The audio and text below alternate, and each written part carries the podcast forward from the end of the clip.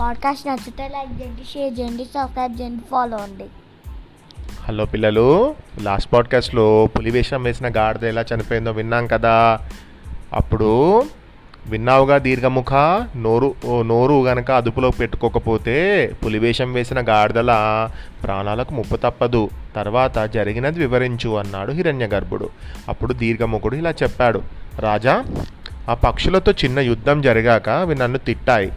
నేను తెలివిలేని దాన్నని నాకు బాగా అహంకారం అని కూడా తిట్టాయి. నువ్వే ఇలా ఉంటే మీ రాజు కూడా ఎలా ఉంటాడో మాకు అర్థమవుతుంది అని మిమ్మల్ని కూడా తిట్టాయి. ఆతిథ్యం ఇచ్చిన మమ్మల్ని నువ్వు తిట్టావు. మాతోనే యుద్ధానికి సిద్ధమయ్యావు అంటే ఛీ నువ్వెంత నీచత్వం నీలో ఉంది అని నన్ను తిట్టాయి ప్రభు.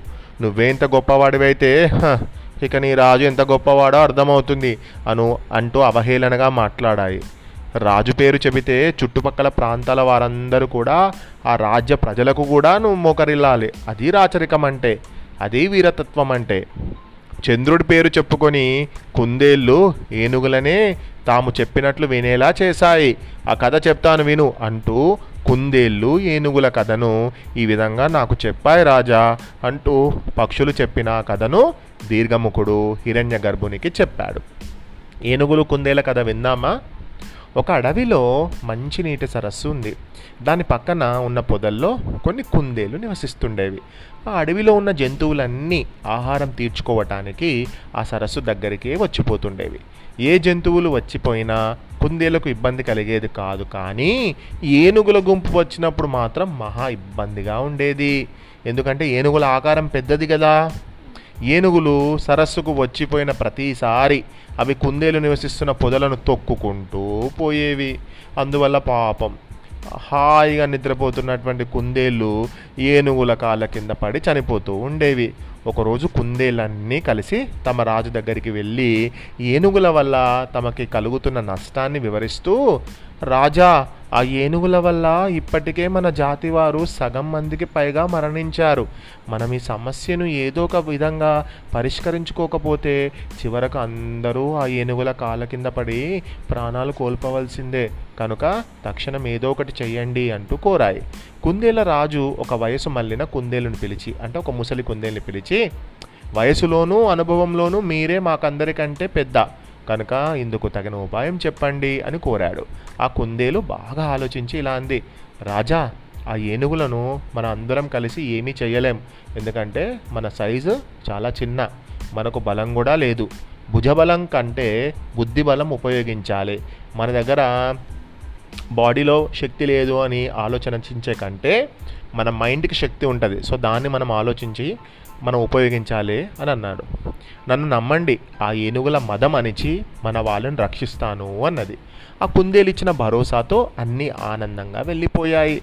మర్నాడు ఆ కుందేలు ముందుగా సరస్సు దగ్గరకు పోయి ఒడ్డున ఉన్న ఒక బండపైన నిల్చొని ఏనుగులు ఎప్పుడొస్తాయా? అంటూ అక్కడే ఉండి ఏనుగుల కోసం చూస్తూ ఉన్నది. కొంతసేపటికి ఏనుగుల గుంపు వచ్చింది. ముందుగా వచ్చిన ఏనుగు ఆ సరస్సులోని నీళ్ళలోకి దిగగానే కుందేలు ఏ గజరాజా ఆగు నీళ్ళలోకి దిగకు అంటూ పెద్దగా అరిచింది. ఏనుగు వెనక్కు తిరిగి ఏయ్ ఎందుకు నీళ్ళలోకి దిగొద్దంటున్నావు? అంటూ కుందేలు ప్రశ్నించింది. ఇది చంద్ర సరస్సు. ఈ సరస్సుకు రాజు చంద్రుడు. ఆయన అనుమతి లేకుండా ఇంతకాలం మీరు ఈ సరస్సుకు వచ్చి నీళ్ళు తాగిపోతున్నారు.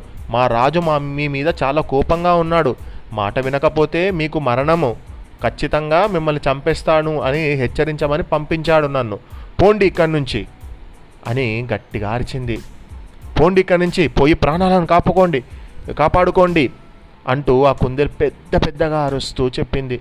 ఏనుగులు భయంతో వెనక తగ్గాయి. కుందేలు వాటితో ఇంకా ఇలా చెప్పింది గజరాజా నేను చంద్రుడు పంపించినటువంటి దేవదూతను చంద్రమహారాజు పంపగా వచ్చాను.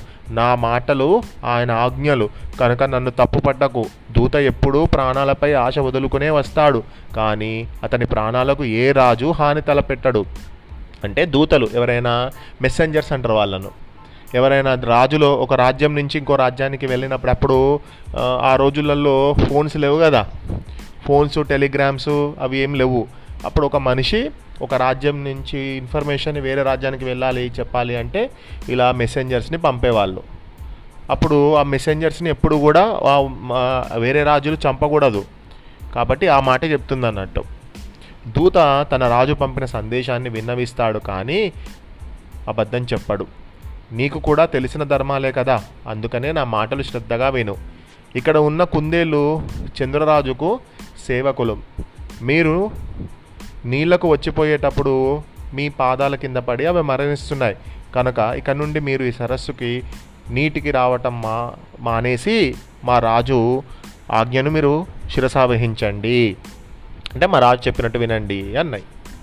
నేటి నుండి నీవు కానీ నీ పరివారం కానీ ఇక్కడకు రారాదు అంటూ కుందేలు గంభీరంగా చెప్పింది. కుందేలు మాటలు విన్న ఏనుగుల రాజు అయ్యో చంద్రరాజదూత నీవు చెప్పింది నిజమే కావచ్చు. ఇది చంద్ర సరోవరం అని తెలియక మేము తప్పు చేశాము. తెలిసి చేసిన తప్పు కాదు. అందువల్ల మీ రాజును మమ్మల్ని క్షమించమని వేడుకుంటున్నాము. మమ్మల్ని మీ రాజు దగ్గర తీసుకువెళ్తే స్వయంగా క్షమాపణలు చెప్పుకుంటాము అంటూ వేడుకుంది. కుందేలుకు కతుక్కుంది కుందేలు. అయ్యో ఇదేంది నన్ను చంద్రరాజు దగ్గర తీసుకెళ్ళమంటుంది నిజం కాదు కదా చంద్రరాజు దగ్గర తీసుకెళ్ళడం అనేది.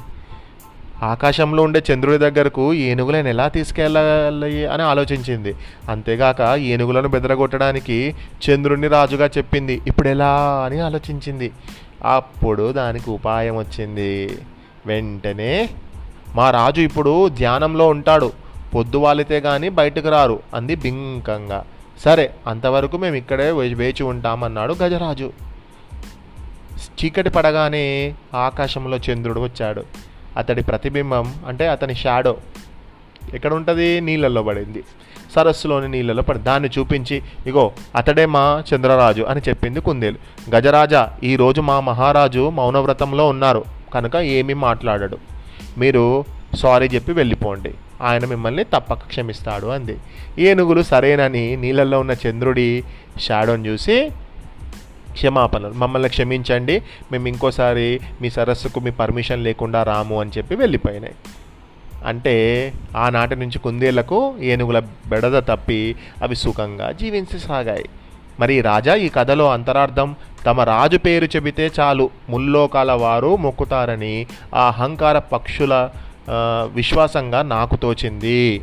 అంటే పక్షులు రాజు గురించి చెప్తే ఆ రాజు గొప్పతనాన్ని వింటే ఆ రాజ్యంలో ఉన్నటువంటి ప్రజలను కూడా చాలామంది ఇష్టపడతారు రెస్పెక్ట్ ఇస్తారు. మన ఇండియా వాళ్ళు ఎప్పుడైనా రష్యాకి వెళ్తే ఇండియా అంటే చాలా లైక్ అందరికీ రష్యన్స్కి.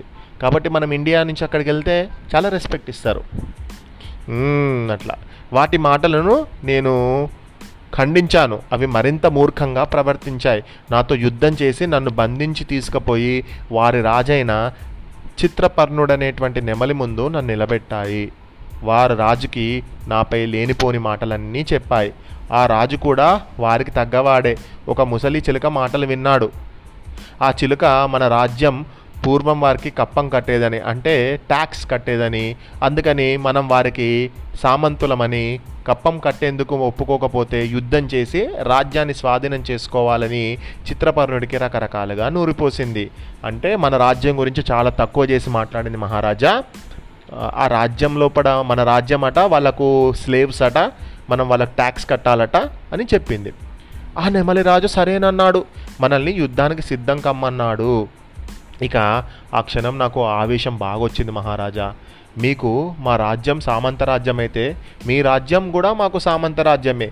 మీరు కప్పం కట్టి శరణు వేడే స్థితిలో మా రాజు లేడు. మా రాజు చాలా గొప్ప అని మీ గురించి చాలా గొప్పగా చెప్పాను మహారాజా. యుద్ధానికి మీరు సిద్ధమైన పక్షంలో నా వెంట మీ దూతను పంపండి. అతడు మీ సందేశాన్ని మా రాజుకు వినిపిస్తాడు. ఆయనే తగిన సమాధానం చెప్పి పంపుతాడు అన్నాను. అంటే ఏం చెప్పిందట? సరే మీరు యుద్ధం ఎలాగైనా మాతో చేద్దాం అనుకుంటున్నారు కదా అయితే ఒక పని చేయండి నాతో పాటు ఒక మెసెంజర్ని మా రాజ్యానికి పంపించండి యుద్ధం చేస్తామని చెప్పి.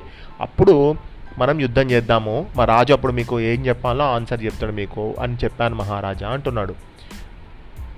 నా వెంట దూతగా ఎవరిని పంపాలా అని అవి ఆలోచనలు పడి చివరికి అరణముఖుడనేటువంటి చిలుకను పంపించాయి. రాజా ఎంతైనా చిలుక కూడా ఆ పక్షుల జాతిలోనిదే కదా. అందుకని నా వెంట రావడానికి సందేహించింది. అంటే డౌట్ పడింది.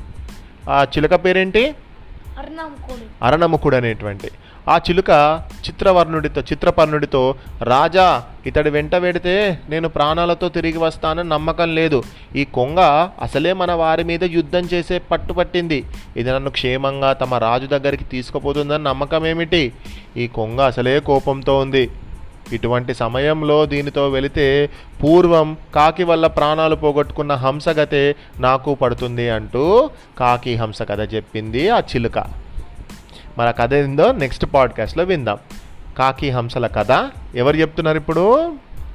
చిత్రపర్ణుడితోటువంటి ఈ మాట చెప్పింది. ఎవరు చెప్పిండ్రు నాన్న? చెట్టు చిలకమ్మ. చిట్టి చిలకమ్మ. ఆ చిట్టి చిలకమ్మ పేరు తెలుసు కదా? చిట్టి చిలకమ్మ చెప్పింది అన్నట్టు నెక్స్ట్ పాడ్కాస్ట్లో విందాం అదేంటో.